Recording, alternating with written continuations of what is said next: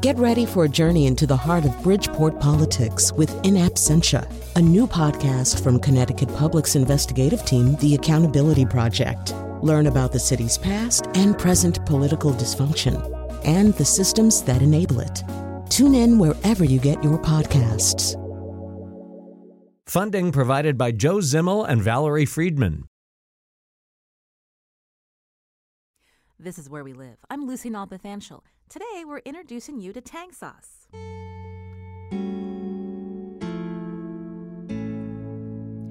Tang Sauce born John Mansell Young is a multi instrumentalist and Hartford rapper who's made a name for himself in the local music scene. Coming up, we'll hear him perform live and talk with him about his aspirations as an artist.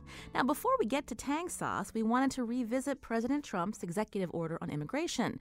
Signed one week ago today, it made headlines around the world after some travelers to the U.S. were turned away at airports and, in some cases, deported. The order calls for several things, including banning citizens of seven Muslim majority nations from entering the U.S. A federal judge granted a stay to block immediate deportations of people with valid visas last weekend. But that's only temporary. We wanted to find out more about how the executive order is impacting the already complicated immigration system in our country. Who better to ask than immigration attorneys? We'll talk with them in just a moment, and later we'll check in on how one community in Connecticut is working to help its undocumented residents prepare if federal immigration enforcement raids begin. It's been a week. Has your opinion changed about the president's order to halt refugees into this country and ban people from seven mostly Muslim nations? We want to hear from you today. 860-275-7266. Email where we live at WNPR.org. Find us on Facebook and Twitter at where we live. I want to welcome uh, back to the show Anthony Collins. He's an immigration attorney with the firm Collins and Martin in Wethersfield, Connecticut. Anthony, thanks for coming in today. Thank you. Also here in studio is Anna Cabot. She's a teaching fellow in the Asylum and Human Rights Clinic at UConn Law School. Hi, Anna. Hi, thanks for having me. Before we start asking you questions about uh, this executive order, I'm curious, as immigration attorneys, you know, what's your reaction to this immigration order? I'll start with you, Anna. um, I think I got. I've been asked this question a few times, and I keep thinking: is is nausea an emotion? Um, it's. I'm kind of appalled by the larger implications of the order. This order, as well as the other two immigration-related orders that came out last week, but also just kind of intimidated by the um, the amount of chaos that is coming from the implementation of these orders. This order, especially. Anthony Collins? Um, I, I, was pretty shocked by the uh, um, the effect of the order in terms of how not only does it uh, uh, ban all refugees from entering the United States for the next four months, but at one point it tried to include permanent residents from mm-hmm. the enumerated countries, which was um, shocking, and uh, and then people who have been entering the United States on non-immigrant visas. It just seemed to lump all these people together without distinguishing their different immigration statuses. Um, and that's unfortunate because it's caused so much hardship because of that. Explain a little bit of that to our listeners, Anthony, when you mentioned legal permanent residents, people with green cards, and how it's a long process um, for them uh, before they can get that green card. You know, um, why was that so problematic when this order was signed uh, late Friday? Well, uh, people who have permanent residence, it, it, means what it means. They have a, a permanent residence in the United States. They're returning to family to jobs. Uh, it's a status that many uh, are, are, It is a long process that that they um, have worked very hard to get, um, and usually um, they've had it for many many years. So to uh, turn somebody around at the airport is shocking, and they're also in a different category when they're coming back to the United States. They're not applicants for admission like people entering with non-immigrant visas. Um, so this blanket denial of entry for somebody who has permanent residence, I, I think that the administration quickly saw that they had made a mistake in that regard. And you said so that was I think Sunday, um, right after that order was signed. Friday, uh, there was some from the administration that this would not apply to people with green cards. But is that what people were experiencing uh, who may have been caught traveling that weekend and when they tried to enter back into the states? Go ahead, Anna. No, sorry for interrupting. My understanding was that it was there was just a lot of confusion about this issue. Sometimes people with green cards were uh, being allowed to enter though subjected to additional screening questions. Some people there be turned around and deported once they reached the U.S. Some people weren't even being allowed to get on airplanes. And we have heard that some people were being kind of coerced or intimidated into signing um, into signing uh, forms relinquishing their residency, which is really truly disturbing. Um, so it, at the beginning, it was uh, very inconsistent, and I think even through the weekend and to the beginning of the week. And and I would tell anybody, any permanent resident of those countries, even now, not to travel, because mm-hmm. I I don't necessarily trust uh, their interpretation um, Uh, or their assurances that they would be able to return to the United States. And we're hearing that for some universities, including Yale University, have counseled uh, people within their community um, who may have uh, green cards that it may not be a good idea for you to leave the country. So we're seeing ripple effects of this executive order. At the same time, it, has been an interesting week politically. Um, you know, just yesterday, the Department of Homeland Security Office of Inspector General announced it's going to review how Homeland Security implemented this recent executive order. Um, beside, they'll also look at how they um, adhered to court orders that came into place place last weekend and allegations of individual misconduct on the part of Homeland Security personnel. Is this investigation at this time surprising to you, Anthony? No, I'm, I'm glad to hear that they are doing that. And uh, I hope the inspector general that mm, has uh, started that investigation, I hope he's able to keep his job.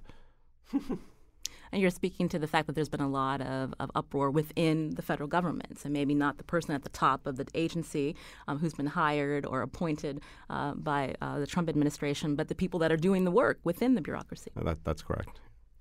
And go ahead. Can I comment on this? And I think it's important to realize that this um, investigation isn't looking into the constitutionality or the morality even of the executive orders. It's looking into the implementation of them. So it, it's a, it's a little bit distinct from figuring out whether we should be doing this, mm-hmm. uh, as opposed to whether how have we been doing this. But I think especially the, looking into how the court orders have been um, followed is a very important step. This is Where We Live. I'm Lucy Nalpathanchil. Today we're taking a deeper look into the president's executive order on immigration. Now, how does Trump's order impact you? Are you one of these legal permanent residents who is canceling plans to leave the country? You can join the conversation, 860-275-7266, or find us on Facebook and Twitter at Where We Live. Um, so we are talking about, uh, obviously, the, the ban on refugees, um, banning certain citizens from uh, certain Muslim uh, majority countries. But in terms of refugees and asylum seekers. Uh, and again, you're a teaching fellow in the Asylum and Human Rights Clinic at UConn Law School. Um, how does this order impact them? So, people that are already approved, are they also being denied? Yes, they are. So, the distinction between refugees and asylum seekers are asylum seekers are people within the United States who are seeking asylum or refugee status. Refugees are people who have been deemed to have refugee status outside of the United States and that are being resettled within the United States. So, refugees themselves, the refugee admissions program has been halted for four months. For asylum seekers in the United States, it's a little less clear how these orders affect them. Uh, one thing that we're likely to see is uh, increased um, kind of security vetting procedures. But we've also heard that uh, USCIS, uh, the agency uh, with the responsibility of adjudicating asylum applications, has been instructed to cease processing asylum applications for asylum seekers from those seven countries. Um, so there could be, you know, with no particular end time or reinstatement time in sight. So that would vary uh, obviously very strongly affect asylum seekers as well as refugees from those seven countries. And these are individuals you said that are already in the country yes. seeking asylum. So what does that mean if their application um, is, is pending or in limbo? Can they be deported? Well, it's been the practice that people um, who have pending asylum claims cannot be deported, but it's unclear what that means at this point. And, and Anthony, I want to turn back to you again. You've been an immigration attorney for some time.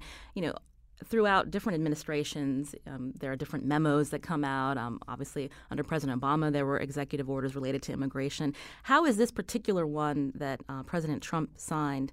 Um, how is that impacting your day to day job and the calls you're getting from your clients and just a lot of this uncertainty? Well, uh, there definitely has been a trickle down effect.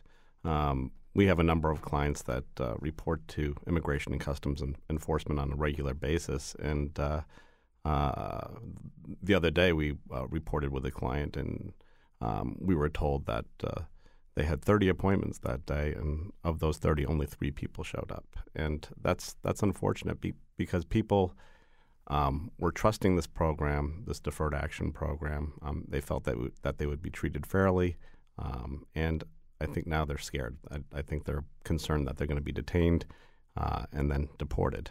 Um, so that that's one of the effects of, of these sort of orders.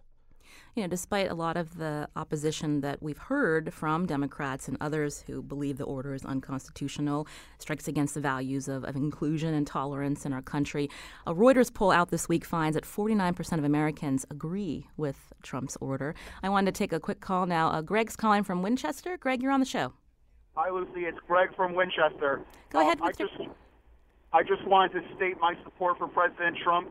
You know, I think for once we're seeing a president who's putting uh, the lives and uh, you know freedom of Americans first.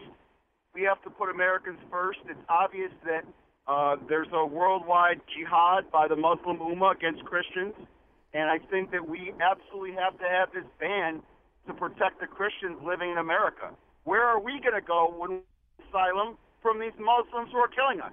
Well, I, that's a blanket generalization. Um, not all Muslims are, are, looking to kill Americans, Gregory, but we get your point. I wanted to let Anthony Collins uh, respond. Well, uh, one of the things that I think that um, uh, has not been, been, considered here is uh, people talk about refugees. Um, being a refugee, actually, but there, there's a legal definition of what a refugee is in, in order to qualify for that status. Um, in order to qualify, they have to demonstrate that they've been persecuted or they fear persecution due to race, religion, nationality, political opinion, or membership in a particular social group, group, and that they've not been firmly resettled in another country, and that they are admissible into the United States. Um, those are very strict criteria. So it doesn't mean that somebody who wants to move to the United States can just come here by claiming um, that they're afraid to live in their country, that they're afraid of crime, they're afraid of you know narco narco traffickers or things like that. Um, they have to meet the definition of refugee, and they have to be admissible. And I don't know of any other procedure or vetting process that is as strict as it is with refugees. And we've heard that um, in the past, but there again still seems to be uh, this policy change happening from the top.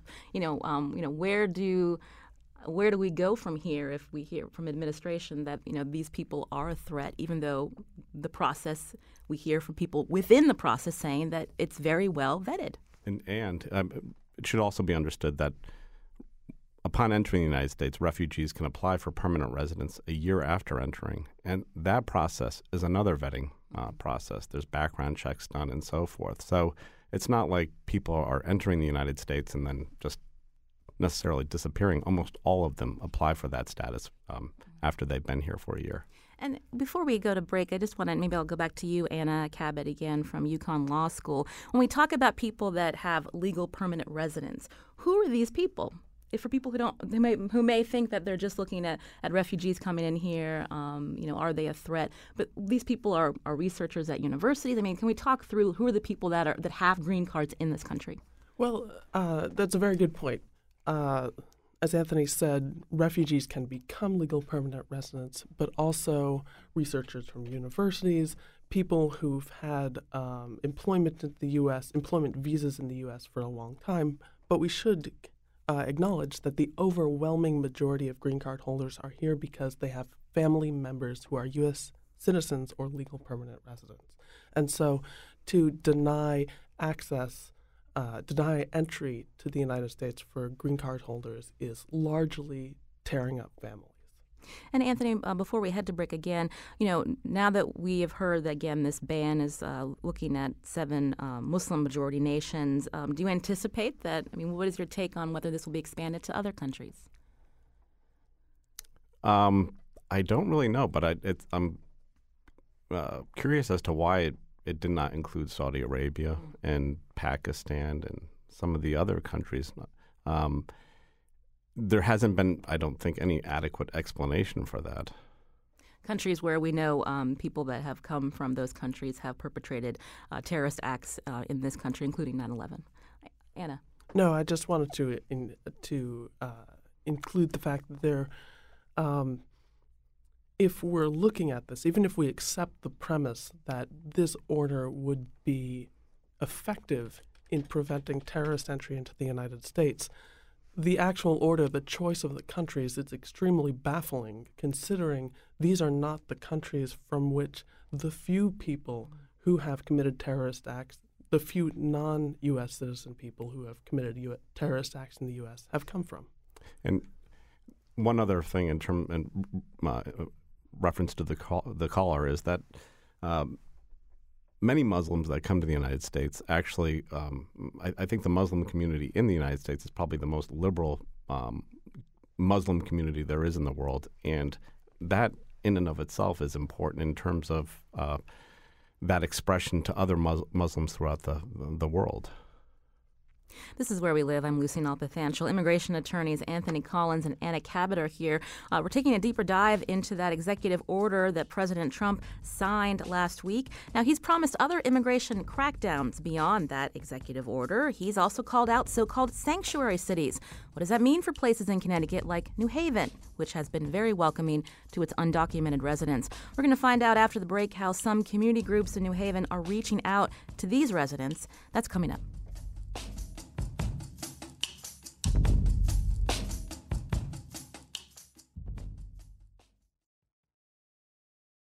This is Where We Live. I'm Lucy Nalpathanchil. Today we're looking into President Trump's latest executive order related to immigration. Again, it was signed late last week. Uh, before we move on in the conversation, I want to take a quick call. Christina is calling from Southington. Christina, you're on the air. Oh, doesn't look like Christina is there anymore. So we're going to uh, move on now. When uh, President Trump, when he was a candidate on the campaign trail, he promised to be tough on immigration, including a Muslim ban and reversing President Obama's DACA program, which allows undocumented youth to work and live here without fear of being deported. Reversing DACA looks less likely with uh, President Trump saying now that he's been elected, he's focused more on deporting criminals. But he's promising other actions, like saying he'd pull federal funding from so called sanctuary cities that don't cooperate with immigration agents to detain people who are living in the country illegally.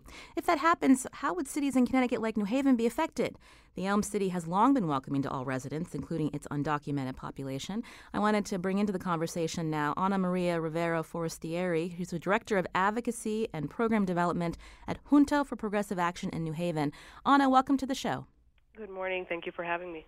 So, we know that Elm City um, has experienced federal immigration raids before. That was back in, in 2007. More than 30 people were arrested in an early morning raid uh, by ICE, or Immigration and Customs Enforcement agents. Coincidentally, that was right after uh, the city of New Haven had uh, approved and moved forward on an ID program for all of its residents, including uh, those that are undocumented. Are people fearful that it'll happen again? Well, we definitely have uh, fear in the community. Right after um, President Trump was elected, uh, you know, we work with the community pretty closely. Uh, people were fearful. I mean, it's, I think it's a fear that our community has had for for a really long time, even under President Obama. But under President Trump, the threat of family separation is even more real. Uh, so the fear of raids coming to New Haven uh, is definitely a real one. So, how are residents, in, in one sense, preparing? Obviously, you're with Junta, which is an advocacy group um, in the city of New Haven. How are you reaching out to them? So right after uh, the election, we um, Junta and groups like Unidad Latina en Acción called for a meeting with the mayor, um, where we wanted to uh, bring the community and have her listen what the fears were, what the concerns were under uh, President Trump. Um, and so we were we have been focusing on two ends: on the policy and working with the city of New Haven to implement policies that are going to further protect our residents, both in the schools, in the police department, and um, citywide. Uh, and we are also uh, crafting community defense workshops. Um, that teach residents what their rights are, regardless of their immigration status, what to do in, in the event that there's an immigration raid at home, an immigration uh, raid at work, um, how they have to respond. Um, and in addition to that, uh, really preparing folks um, and, and coming up with emergency preparedness plans. In you know, what if and when immigration comes, um, inevitably we know that perhaps some people uh, might end up uh, tied up in the deportation dragnet. How do you fight your deportation case? How do you connect to the right resources to be able to fight your case and stay here? And Anna, could you talk uh, more specifically about uh, collaborating with City Hall? You know, again, because we're hearing from the administration, uh, federal administration, that um, you know they're threatening to take away funding towards law enforcement for cities that don't work uh, with uh, ICE agents. I'm just curious um, what has been the collaboration and um, and you know how would City of New Haven respond if that were to happen? Well, I think the collaboration has been tremendous. The city of New Haven, the mayor, um, the acting police chief um, have actually stood by us and have said that they will defend our sanctuary city status, and we're very proud of that.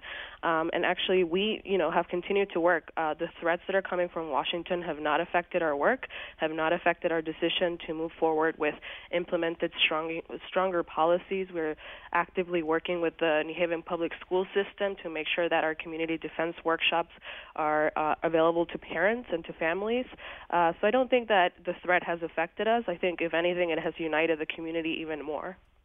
I want to turn back to our guests in studio. We have two immigration attorneys here uh, Anna Cabot, teaching fellow in the Asylum and Human Rights Clinic at UConn Law, also Anthony Collins, immigration attorney out of Wethersfield. Um, when we hear about um, this threat that money could be pulled from these so called sanctuary cities, you know, how could that, could that even happen? Um, I don't think that they've offered a definition of what a sanctuary city is to begin with. Um, but one thing I'd like to point out is that there's the suggestion that these cities are protecting dangerous criminals, and um, and that's why uh, they have to um, lose federal funding, or they the administration is taking that position, and that is not true. Um, ICE has been able to go into these cities to detain people that have serious criminal records and start removal proceedings or enforce old orders of deportation. Anna? Well, the I think the for a lot of people, uh, it's difficult to understand what a sanctuary city is again, and the government in or the president in the executive order hasn't defined it. But when you think sanctuary, you think the sanctuary movement of the 1980s, where actual churches were providing physical protection for people, and that is only vaguely analogous to what a sanctuary city is, which has much more to do with cooperation between local law enforcement and federal immigration enforcement, uh, talking about communicating uh, information about people or detaining people longer than they would have been detained for local law enforcement violations. Um, but uh, there are two actual um, federalism uh, issues which would go to to indicate that uh, Trump's threats to withhold federal funding, actually withhold federal funding except for law enforcement funding from sanctuary cities, would be defeated in the courts. And one is that um, the federal government can't commandeer local law enforcement to do federal law enforcement work. And that was uh, most recently seen in actually a, a, a gun control case where uh, local law enforcement couldn't be pushed to do background checks for federal law enforcement agencies, and the, also that it's rare for the federal government to be able to use funding as kind of a gun to the head of states and municipalities, as seen in uh, the Affordable Care Act litigation most recently. So it's not obviously not clear, but it looks like this would not um, be upheld in court. And it's interesting you brought up the legality of this threat to withhold funds because I understand that San Francisco um, has just sued the president over um, his executive order. Um, so I wanted to go back to Ana Maria uh, from Junta. Um, you know, there's been talk about creating sanctuary schools in New Haven. Can you tell us what that would mean, Ana? Well, it, it would be a, a number of things, and we're working to create a, a policy. But uh, what would a school do if immigration comes to the school asking for information about a student or about the family of a student. Um, what would immigration do if they go to the home of a parent and the child is currently in school? So it's really uh, the school preparing um, to both answer to immigration requests. Um, uh, that you know seek information about their people, but also how do you work with the students that might be affected by the immigration system outside of the school? I'll turn back to Anthony Collins, an immigration attorney. Is that something that ICE would even think to do to go to a school to to detain a, a student? Well, um, people within the United States, whatever their status, they all have the same constitutional protections. And for an ICE agent to go into a public school asking about a student, uh, that that would be a violation of, I think, uh, numerous privacy statutes and so forth. I don't think that they would even be able to get that sort of access. Um, so I don't think that would be a, a, concern. Same mm, in terms of going to people's homes and, and uh, apprehending people at home. They have Fourth Amendment rights uh, to be free from unreasonable search and seizure. Um, an ICE agent just can't walk into their home and detain them. And we saw that I think when you mentioned um, the, when we mentioned the 2007 raids that happened in New Haven, the way some of those individuals were arrested, I think they were then eventually let go because of the way they were sought after. Anna. I just wanted to bring up the fact that under the Obama administration, it was the policy for ICE not to try and enforce uh, immigration laws or detain people at certain types of locations, like hospitals, like schools, like churches um, and kind of as a gesture of respect towards those spaces and the importance they played in the community, is my impression. My impression is also that those sorts of priorities are now in the wind, basically, and that we can uh, potentially the uh, Immigrations and Customs Enforcement will try and pick people up at those places. And, and, and uh, another area that is of great concern is ICE agents going into Superior Court and detaining people. That I, I know that judges um, and defense attorneys and prosecutors are concerned about the legality of doing that. Um, Ana Maria Rivera Forestier, again, Director of Advocacy and Program Development at Junta, uh, is on the phone with us. And you mentioned something about working with uh, schools uh, to help children who may, um, you know, be dealing with if a parent uh, were uh, taken by immigration uh, and customs enforcement. I wanted to bring into the conversation Edwin Colon, an attorney, a senior attorney with the Center for Children's Advocacy. Edwin, welcome to the show. Um, thank you. Good morning. So we're hearing about the sentiment, um, specifically in New Haven, from families that are fearful. Um, they may not be letting their children go to school. They're they're uh, laying low, so to speak, um, because they're they're worried about being detained. How is the Center for Children's Advocacy reacting uh, to this and, and working with uh, with with residents in the state? Uh, so we certainly have seen an increase in calls um, to our uh, call-in line, as many legal aid organizations are in the state. Uh, before and uh, after the election uh, related to immigration status and, and, and fear of apprehension. Um, we've also received calls of um, students reporting incidents of being bullied on account of their immigration status. Um, and, and, and, I sort of want to emphasize here that um, one of the things that uh, many community organizations are trying to do is to provide some safety for students and families as they go about their business of daily life uh, with as little interruption as possible.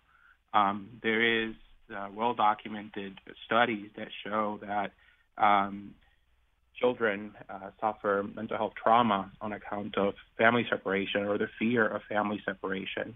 The majority of uh, children who are in mixed status families are U.S. citizens. Um, and one important point here is that uh, the law of the land remains that uh, students have a right to a public education without regards to their status. Uh, so we want to reassure students that schools are safe locations. And just as Ana Maria commented, I think uh, working with school districts to ensure that they are in compliance, they have a plan in place for if and when ICE uh, decides to uh, enforce an, immigration arrests at a school or near a school. Um, it's it's good practice and good policy, and it's in you know keeping with their legal obligations under present law. Um, so um, there is a sensitive locations practice um, that it's in place uh, from the Obama administration um, that you know it's not good practice to go into schools to conduct these raids uh, there's certainly an impact on not just on immigrant students, but uh, in the entire school community. it's very disruptive to the education process. Um, so, as a community, we need to come together to make sure that our schools remain safe from that kind of intrusion. Um, the Center for Children's Advocacy is, is actually participating in a panel today. Um, the topic is immigrant youth, fear and anxiety in post election America. So, who's on this panel? Are you working with school officials, mental health providers uh, to respond uh, to these communities? Yeah, so this was a panel that was convened by the Child and Family Guidance Center in Bridgeport. Um, and uh, the focus here is immigrant youth and the, the fear and anxiety that kids have been uh, and their families have experienced since election. Um, in the panel, it's uh, Fran Rabinowitz, who's a former intern superintendent of schools for Bridgeport, uh, Terry Pyle, who is a outpatient director for Child and Family Guidance, and Michael Patoda, uh, who is the president um, it's a free webinar and it's happening today starting at 12:30, uh, and people can actually access the webinar uh, through uh, C as in child, F as in uh, family, guidance.com slash webinar. Anthony. Um, we had a recent case where uh, um, one of our clients was detained by immigration and was going to be deported, and immigration would not release him. Um, and he had sole uh, he had a, a, a, U.S. citizen child um, and he had sole uh, custody of that child. And um, it was very difficult for us to. The child went into DCF custody because of his detention, and it was very difficult for us to eventually reunite that child uh, with her father. Luckily, the, the the judge in Superior Court allowed DCF to bring the child to the airport when the father was being deported. Um, we were able to coordinate that. But what we learned from that, and I think this is really important for people out there who are undocumented, who have you have, have children here, um, and either have an order of removal or do not have a defense to deportation. It's really important that they have a friend, somebody in the family, be appointed as a co-guardian, so that person can take custody of the child, and DCF will not be involved. I wanted to turn back to Ana Maria Rivera Forestieri from Junta for Progressive Action in New Haven. Before we let you go, Ana, you know there are people in this country um, who believe that if someone is here without that someone is here illegally um, in this country, that, that the government has every right to um, deport them. And what's your take uh, in terms of, of why you work so closely with the undocumented population in Connecticut? Well, um, working so closely with the population, it takes a lot to come here to make the difficult decision to leave your home, to leave everything behind, um, to start a family here, to work here. Um, these are people that you know are part of our our fabric of our society and make our country better, uh, make our country stronger. They create jobs, um, and so uh, it's very easy to just say send them back home. Uh, when this is really is their, is their home and they want to be here and, and they contribute. So um, that's, I guess, my answer. I want to thank Ana Maria Rivera Forestieri, again, uh, Director of Advocacy and Program Development at Junta for Progressive Action in New Haven, Connecticut. Also, Edwin Colon, Senior Staff Attorney at the Center for Children's Advocacy. Thank you both for your time today.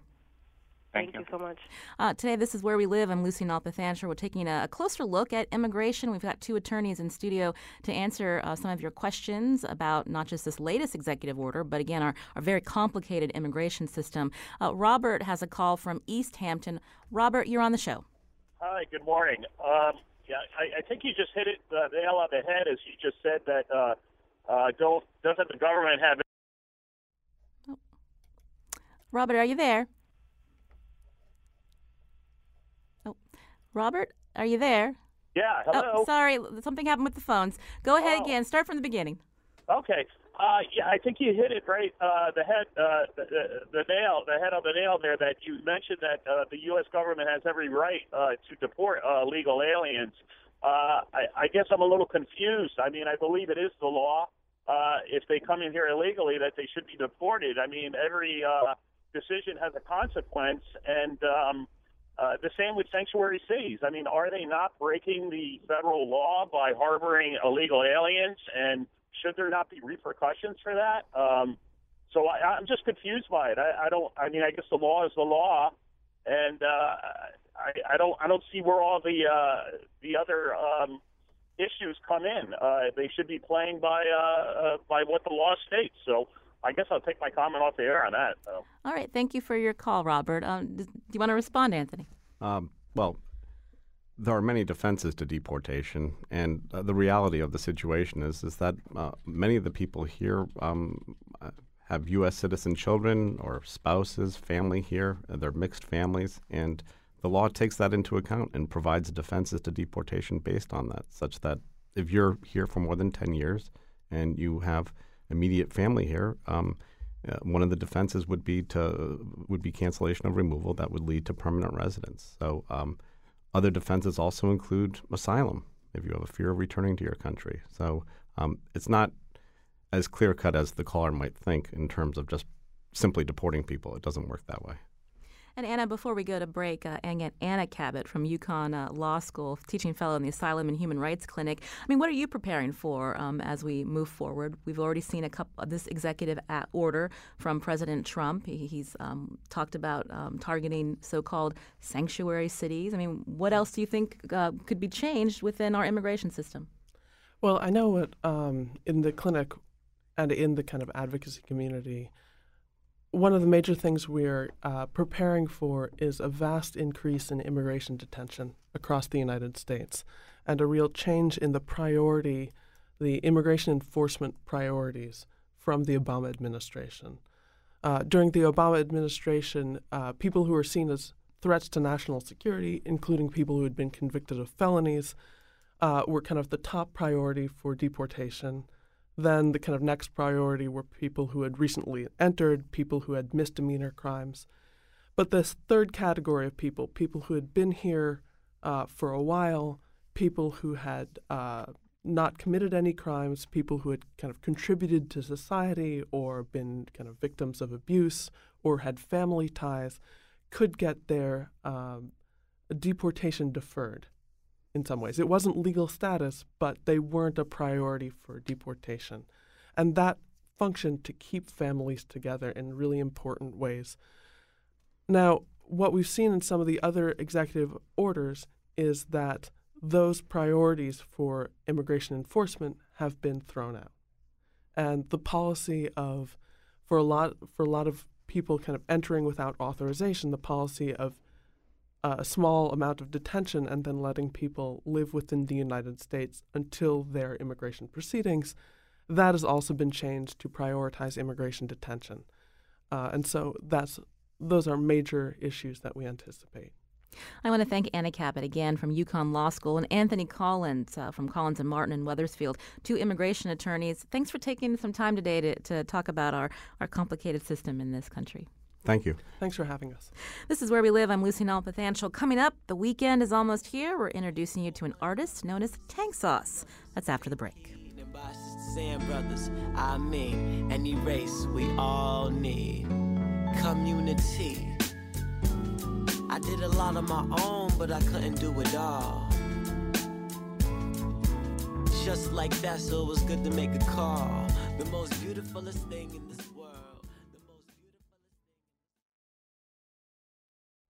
This is Where We Live. I'm Lucy Nalpathanchil. Now, we can't be focused on hard news and big policy discussions all of the time. That's why we like taking a break occasionally to introduce you to Connecticut artists. Hartford native John Mansell Young is a multi instrumentalist, a dancer, a rapper. He's known as Tang Sauce, and he joins us now in studio. Welcome to the show. Thank you. Hi, everybody. How are you doing? First off, Tang Sauce. Why that name? yeah, no, that's a great way to start. Um, so basically, uh, I was in uh, middle school at uh, Bennett Middle School in Manchester, and uh, what had happened was there was a skit on the show called uh, Chappelle's Show that was called Wu Tang Insurance, and me and my friends kind of emulated that because we liked the show a lot. We thought it was very funny, and uh, we started a little a little clique, if you would, named Wu Tang. We took it pretty serious. You know, we ran around the halls and united all our friends and stuff like that, and got them to be a part of the group. But then once I went to high school, that group kind of like faded, and I was the last one representing it. So then people just kind of gave me the name Wu Tang. You know, I just kind of adapted that, absorbed that, and I was Wu Tang like all throughout high school. And then I started hanging out with another group of friends, and uh, they just shortened it down to Tang. And my friend Deuce, shout out to Deuce and XL, and, you know, everybody, you know, Money, Young, and Spiffy. And um, he said, Tang's got the sauce. And it just stuck. So I became Tang Sauce. And then I was telling Lydia that um, at one point it was even Tang sauce with a dollar sign. but yeah, we've gotten it shortened down. And it's not Tang sauce with a symbol for the S either. It was literally Tang sauce with a dollar sign, like, you know, 15 characters maybe. so you're 25 and mm. you're a mm. hip hop artist. What draw what drew you to this genre? Mm-hmm. Yeah, I pretty much had the uh, the fortune of being raised in hip hop. I, I I was born '91, so I got to absorb a lot of culture. I feel really old now. oh no no no no! I just say that to mark the time, but um, but I got the fortune of being raised in what a lot of people call the golden era of hip hop, or at least a portion of the golden era of hip hop. You know, late '80s, early '90s and I got to see the way that people carried themselves, the way that they acted, the way that they played the music, the pride that they had in the music, the pride that they had in the culture, and and and the whole the whole vibe of it. And I I felt it, and from a very young age, I knew there was something in it for me. I didn't know exactly what it was till later on, but I always knew there was something in it for me. And I had a great cousin, uh, some Shindo, that like just put me on to like so much like hip hop wisdom and just like African wisdom and and, and just instilled like a a, good uh, uh, African pride in me at a young age, you know, which was important. And a lot of hip hop from like that era ha- had a lot of that in it.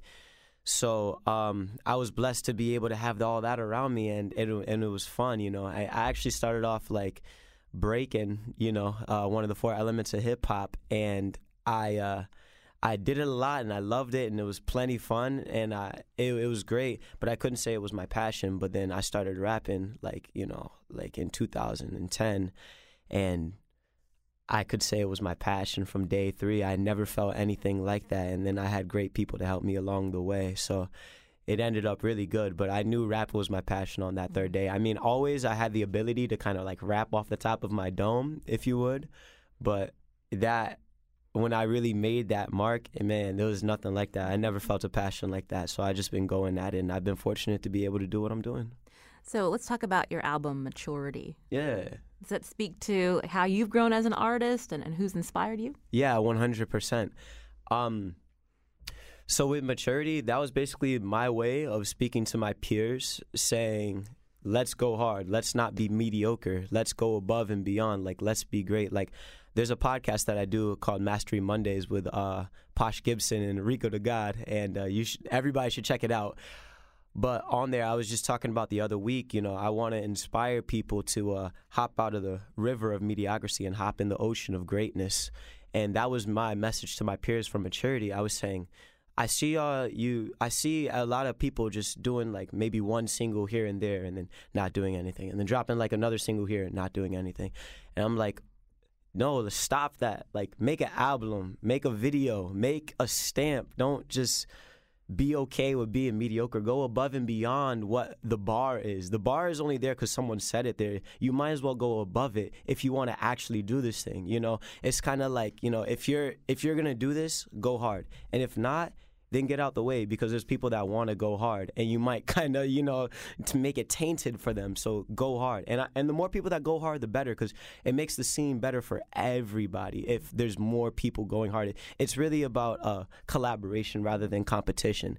So mature oh, i'm sorry you about to say well something? i'm thinking our listeners are probably we're teasing them. They haven't heard you yet. So can you can you uh, perform one of your songs at yeah. one time for your mind? Tell us about it real quick. Yeah so one time for your mind there's a music video out for it on youtube and it's a great song. Uh, the producer's name is Energetic. He's from Sweden. I found the beat on YouTube, and I was fortunate enough to get a response when I reached out to him. So I'm looking forward to performing this one for y'all. This is where we live, and here's Tang Sauce performing "One Time for Your Mind." Yeah, Kion drop the beat. All right. Yeah. Yeah. Tang sauce, baby. A Tang sauce. Uh, let's go. Uh, we turning up for WNPR right now. You know what I'm saying? Shout out to Hartford, Connecticut. Everybody, let's go. Alliterations, an exhibition of my growth, the greatness catalyst be written.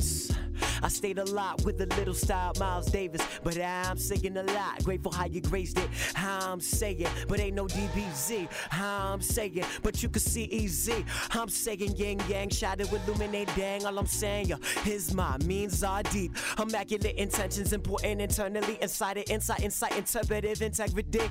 Outsourcing opposite outlines, opportunity outside of the outer lying objectionally. Says statements suggested so superficially. Think towards the thought, thoughts top 10 tremendously. Give a sight for serving you so infinitely. And no forever never ends like the Fibonacci. One time for your mind, one time for your mind, one time for your mind. One time for your mind, uh, uh, positive prerogative, steady. I'm logging and sogging it with when I commit another intricate trick.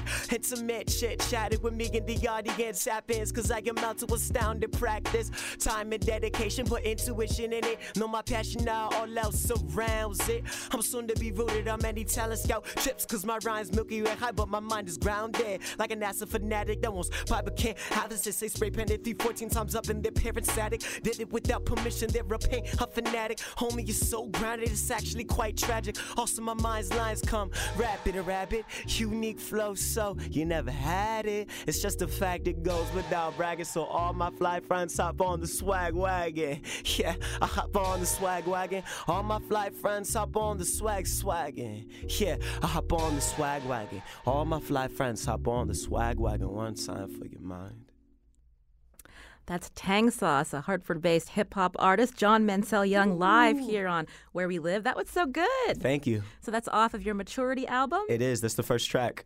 So you mentioned that you were born in 1991. So 2017, what's the hip hop scene like here in Connecticut? Uh, here in Connecticut, it's it's it's small and growing. Actually, I think now we might even be at a level we could call ourselves medium, and it's growing, and um, it's blessed. We have a lot of people that are being leaders and stepping up to the plate and doing what they need to do to take things to the next level. I mean, there's a lot of different like sections going on like you know there's a lot of hidden gems i'll call it like you know you got the new london scene down here that i didn't know about coming up in the hartford scene and then of course there's like the New Haven scene that you may not know about when you're like just coming from the 860. And then we have scenes up here like people coming from like you know Bloomfield and Windsor and Manchester and Hartford that they may not know about down there. So there's a lot of hidden gems out here, but uh, I, I just believe we all just need to collaborate and connect. And uh, the more that we do that, the more that we'll uh, build more bridges and have more success for not only our generation, but for the next generation of hip hoppers, which is really the most important because, I mean, once you have the knowledge, it's your obligation to spread that knowledge.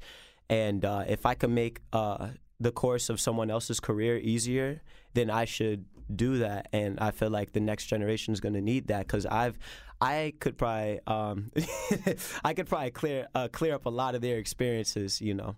So we're short on time. I know we just gave our listeners a taste of your music, but so we want to make sure that you perform one more time. Yeah. Before we get to that, if people want to see you perform live, where can they go? All right. So I'll be performing at two spots. Um, on the 7th of March, I will be at Silvana in New York City. So definitely come check me out. All the New York listeners, Connecticut listeners too. And then on the 30th of March, I'll be having a little party concert at uh, Stella Blues in New Haven at nighttime. So everybody stay attached to uh, Bang Dollar Tang, all social media.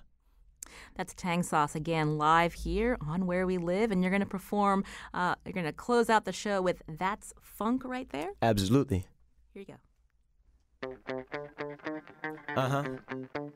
Uh, saucy baby. Let's go. We about to turn up. Uh, it's maturity. You know, we having fun with it. Shout out Air Redux. Yeah. Oh, oh, oh, oh. Say ah, that's funk right there. That's funk right there. You say ah, that's funk right there. That's funk right there. You say ah, that's funk right there. That's funk right there. You say ah, that's funk right there. That's funk right there. Yo, you can't lie to me. I'm a primary source. What I'm speaking about is the funk, of course. All the dope people in the place to be. Funky, fresh, dressed to impress, ready to party. Come along over here with me. And if you dig the vibe, let me hear you scream. In the place to be Now I know that you're alive with me. So let's go, let's let's go to a solid place with so much soul. Getting down is the only go. Go, hitting your biz out on the dance floor. Say ah, that's funk right there. That's funk right there. I say ah, that's funk right there. That's funk right there. I say ah, that's funk right there. That's funk right there. I say ah, that's funk right there. That's funk right there. I'm on point, swag on fleek. Man, can't you see? I made the choice, made the choice to be this funkiest lifestyle. Yes, it's on my mind all of the time, and I know when the groove is in the room, everything is all fine. I said, all sookie sookie, now you gotta get down with your bad self when you swing it to the big sound. No time to play with no delay. When you step up, you wanna make a say, say ah, that's funk right there, that's funk right there. I say ah, that's funk right there, that's funk right there. I say ah, that's funk right there, that's funk right there. I say ah, that's funk right there, that's funk right there. Bridge. Yeah, this is the bridge of the song. This is normally where you see me get down. You know, I do a couple dance moves. Get down for y'all real quick. But this is the bridge. Shouts to Air Redux. You know.